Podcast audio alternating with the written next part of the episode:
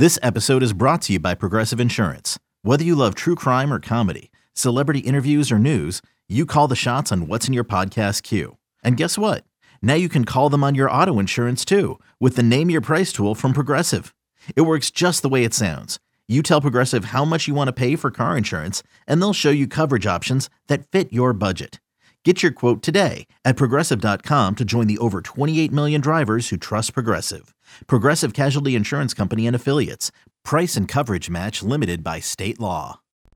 For the BamaOnline.com staff. It is a ride along edition of Instant Analysis on this Monday, November the 11th. Happy Veterans Day to you out there. And a special thanks to those who have and continue or do serve our country right now. We're so thankful for each and every one of you uh, that make our way of life the best that it can absolutely be, the best in the world right here in the United States of America. Again, we are from the whip, I guess, as the kids like to call it, uh, because we had a couple things working against us today for instant analysis. First of all, Coleman Coliseum is being set up or has been set up and is being readied as we speak for tonight's matchup with the Owls of Florida Atlantic, game two of the Nate Oats era, set to get underway around 7 p.m. Central. Alabama looking for that first win under Nate Oats. Got some bad, if not predictable news from the NCAA just moments ago. Jahvon Quinerly, the Villanova transfer who had applied for a waiver for immediate eligibility after transferring in from the private school up there in Philadelphia, Pennsylvania, was denied initially, filed an appeal, had that appeal heard this afternoon, and news from Alabama just in the last few moments that Jahvon Quinerly, unfortunately, will not be eligible to participate for the Alabama Crimson Tide during the 2019 2020 season. That means Jahvon Quinerly will have to sit out under the NCAA transfer rules and uh, be ready to go uh, in t- 2020 2021. So, a blow to Nate Oats' team. Uh, a team that was already going to be heavily dependent upon Kira Lewis at the point guard position. Jahvon Quinerly could have cer- certainly provided some relief on the basketball. And also a guy like Kira Lewis that can score it, can get his own points. Unfortunately for Alabama, that is not a dynamic that it will be adding, at least for this season, in Jahvon Quinerly. So we had Coleman Coliseum that was out. Um, it's getting dark, as you might be able to tell. We had the time change here recently from uh, daylight savings time. So it is right at 5 o'clock central right now. And with the oncoming um, cold front that we have on the way, uh, with temperatures right now, looking at the old uh, temperature gauge on the odometer area here in the car, 68 degrees right now in Tuscaloosa, Alabama, at 5 o'clock Central on Monday. By this time tomorrow, uh, it's supposed to be maybe in the high 30s, mid 30s. So we're looking at a temperature drop of probably somewhere in the neighborhood in the next 24 hours here in west central Alabama, a 33 degrees or so, mid 30s about this time tomorrow. In fact, the high for Tuesday will be around midnight tonight. Around 12:01 it'll be in the low 50s and that'll be as warm as it gets here in Tuscaloosa on Tuesday. Now, as for the Alabama football team, obviously sort of a fitting feeling to the weather today uh, as the day has progressed anyway. Started out nice. Now we've got threatening skies, sort of a gloomy look, low hanging clouds here in Tuscaloosa. Seems fitting following the Crimson Tide's 46 41 loss to the LSU Tigers on Saturday evening over at Bryant Denny Stadium. Alabama back to work, though, on Monday, getting ready now for the Mississippi State Bulldogs in Starkville, Davis Wade Stadium on Saturday. Um, Alabama, as you know, winners of what is it, 11 in a row in that series, lost the 2007 game, Nick Saban's first season. Sylvester Croom's next to last season at Mississippi State. And since then, it's been all Alabama in this series. And it's really been Alabama historically in the series in general. But Alabama back out there on the practice field, working out in shorts and helmets No sign of Tua Tagovailoa today on the practice field. If you followed our coverage at BamaOnline.com, you know that Nick Saban said earlier in the day that in all likelihood Tua Tagovailoa would not be available or would take a day off, sort of still recovering uh, from a heroic performance, really. Yes, he had a couple of critical turnovers there in the first half, but obviously not 100%. And to still throw for an excess of 400 yards and keep coming at LSU the way that he did with his receivers uh, speaks a lot to the guy's character. You knew about his ability, you knew about his character too. And Nick Saban, after the game, referred to him as a warrior. I think that's about the highest compliment you can get from Nick Saban if you're a player, especially a quarterback. But we didn't see Tua out there today. Otherwise, it looked about what you would think based on sort of the post game updates from Saturday. Uh, didn't really come out of the game worse for wear. Obviously, some bumps and bruises. It was a it was a heck of a battle, and uh, it was physical uh, in just about every aspect of the game. But Alabama out there at practice today, looking around this football team, the offensive line looked status quo in terms of uh, practice uh, player attendance. We didn't see DJ Dale initially out there on the practice field, but then we did see him later in the media viewing period. I'm not sure he was going to be doing a whole lot today. We saw Phidarian Mathis up front with that first group in the middle, along with Raekwon Davis and Byron Young, the true freshman. Inside linebackers look the same. We did see Terrell Lewis and Anfernee Jennings up front with those outside linebackers.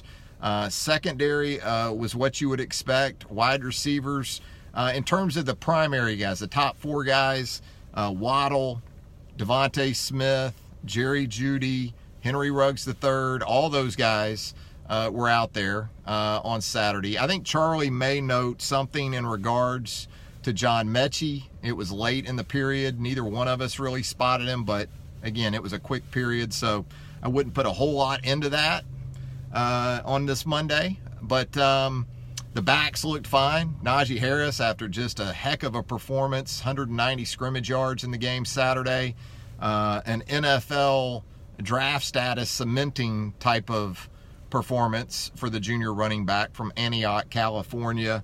Uh, the backs look to be in good shape. Speaking of running backs, we did see Trey Sanders around the facility today. And we didn't just see Trey Sanders, we saw Trey Sanders with a jersey on, his number 26 practice jersey, his shorts. Uh, he was basically in practice attire, uh, didn't have his helmet. Now, what was interesting was that we also saw Josh McMillon, the veteran inside linebacker. He was with Trey Sanders. He too was in practice gear. He had his helmet. Now, who knows where this might go, but it was just something interesting to note. Would I would I go through this week sort of anticipating either or both of those guys being available here in the immediate future? I probably wouldn't take that approach if I were an Alabama fan, but just something worth noting while we were inside the facility there this afternoon. Um, also saw LaBryan Ray and Dylan Moses working out in the weight room. Uh, you heard from Nick Saban in regards to both those guys earlier today. Nothing imminent uh, expected on either front with Dylan Moses or LaBryan Ray. Saw Will Reichard on the practice field with the kickers and the specialists this afternoon. Didn't look like he was doing a whole lot. He was kind of serving as that all time snapper, flipping it to the punters. Um, but he was out at practice this afternoon. Otherwise, I think from an injury standpoint and a practice attendance perspective, uh, that was the look today. Again, Tua Tagovailoa, no surprise that he wasn't out there, at least when the media was out there for a very brief period. Uh, that's kind of the way it shaped up, though, for this team on Monday. If you got anything you want to get into, anything you'd like to say, any questions you'd like to ask, now's the time for it before we get out of here on a Monday because we do have basketball tonight. Alabama men's hoops. What do you got for me? Anything?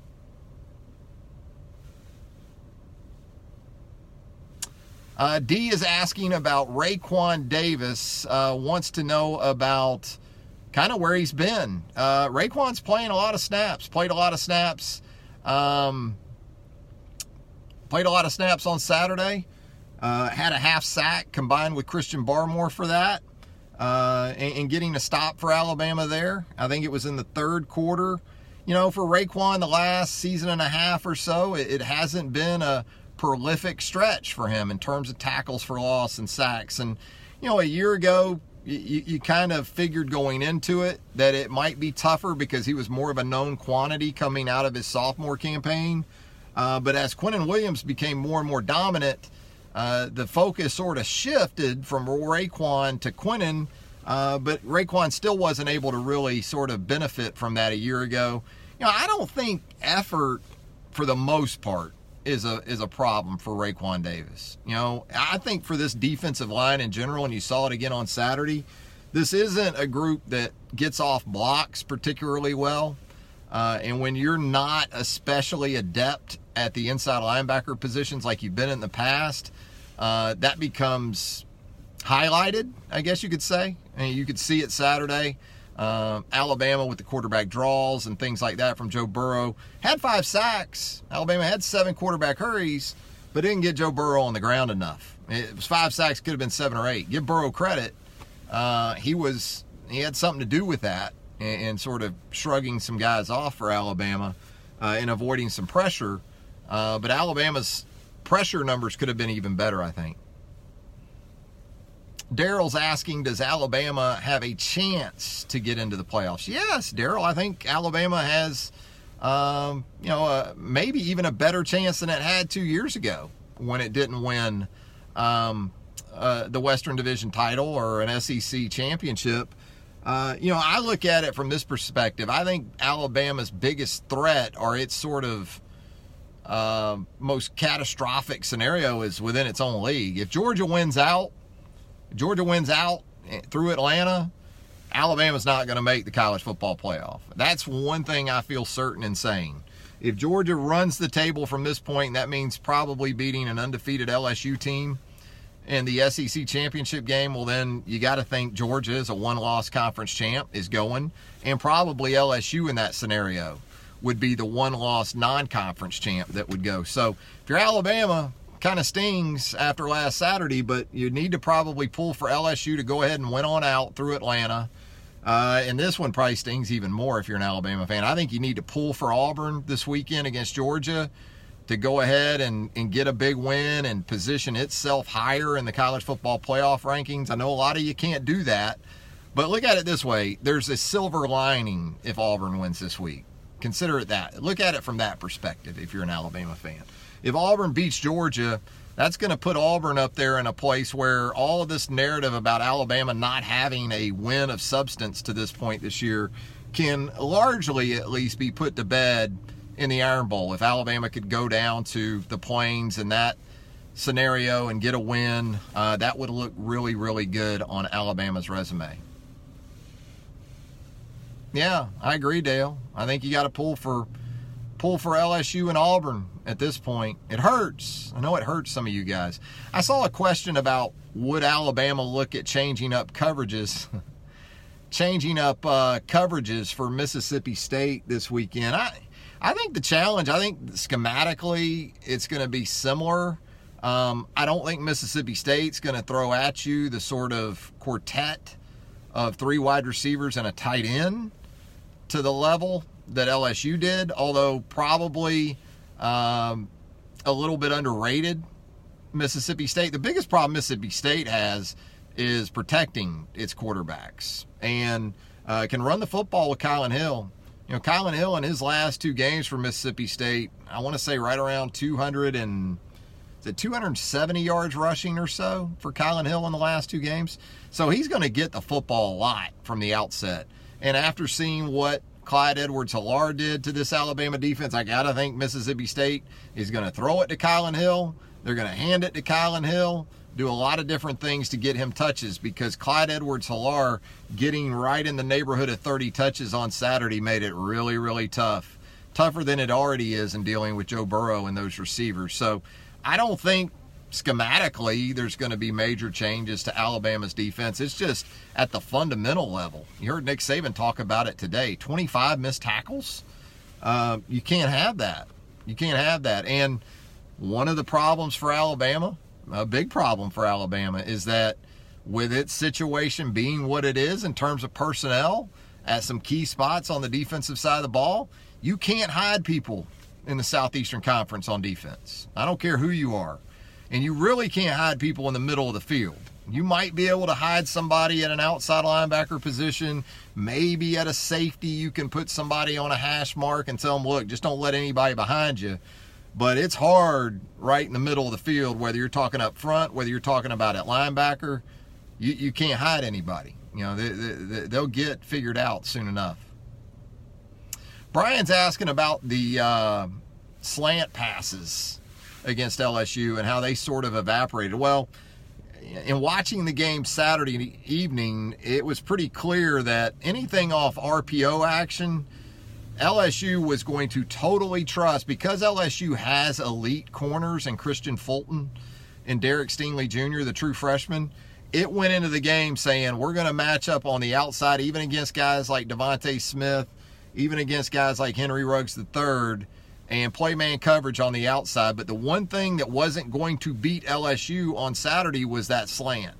And LSU was hypersensitive to it. LSU wasn't going to take the approach of, we'll let them catch it and then try to make the tackle. LSU safeties were attacking those lanes as soon as they saw slants. Um, but what it did free up was DeVonta Smith on the outside. And kind of what we talked about earlier in the season, you can take away the slant but if you're going to play man coverage on the outside, as talented as Derek Stingley is, he's a true freshman. And we know what DeVonta Smith is capable of. Just look at the Ole Miss game. Uh, and DeVonta Smith, we talk about NFL tape. DeVonta Smith, I was talking with Charlie Potter about this before practice today. If Alabama has an All American wide receiver right now, it's DeVonta Smith first. Now, you could say Jerry, uh, Jerry Jeudy um, included in that mix, but if Alabama has a Biletnikoff Award winner right now, uh, it's DeVonta Smith. We're talking about national leading type numbers for DeVonta Smith. Doesn't have the number of catches that Jerry Jeudy has, but he's really having a year similar to what Jerry Jeudy had last year. In that his yards per catch and his touchdowns and his receiving yards are way, way up there. So if you're going to play man coverage on the outside, you're going to take away the slant, the inside stuff to Jerry Jeudy and maybe Jaylen Waddle, well, you're going to get what you get out there on the outside. You know, and Henry Ruggs the third too. He only had three catches, but he averaged over 22 yards per catch. So the outside guys got it done, uh, and that's what comes with the focus, maybe more so on the the inside routes. What else we got tonight? A ride along edition, except we're not obviously riding. We're just hanging out talking some Alabama football, some Alabama hoops on a Monday evening. Sort of a therapeutic edition of instant analysis. Feel good, feel better edition of instant analysis, which, by the way, as you know, will upload on the Built by Bama online podcast channel. Which, if you haven't already, you need to subscribe to the Built by Bama online podcast. You can do that at iTunes. You can do it anywhere you consume your pods. And if you're there, while you're there, we'd appreciate a review if you don't mind. I guess that's going to do it for a Monday night. That's it. That's all. Time for some basketball. Alabama Crimson Tide, FAU Owls coming up. We've got continuing coverage. Charlie Potter's going to have that practice report for you. If it isn't up already, it'll be up momentarily. Um, we're going to have continuing updates from Nick Saban's press conference earlier today. I've got a what Saban said and what we think it means that's up at BamaOnline.com right now. Um, so we got you covered. Kirk McNair's got stuff for you, player availability, those things. As we get you ready, we move beyond the game of the century, too. You know, Alabama's been here before after a loss to LSU, right? So, and in 2011, there were only two spots. There's four. And Tuesday night should be very, very interesting. There could be some serious butt hurt around college football. Corners of the United States if Alabama's still in that top four. Ooh. What if Alabama's in that top four Tuesday night?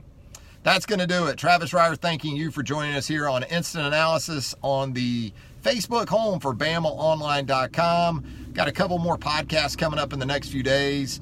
Uh, we'll have T Watts and TR on the Built by Bama online podcast channel. We'll also have Tuesday night Tide Talk with Charlie Potter coming up in the next 24 to 36 hours as well. Thanks again. Have a great rest of your Monday night, everybody.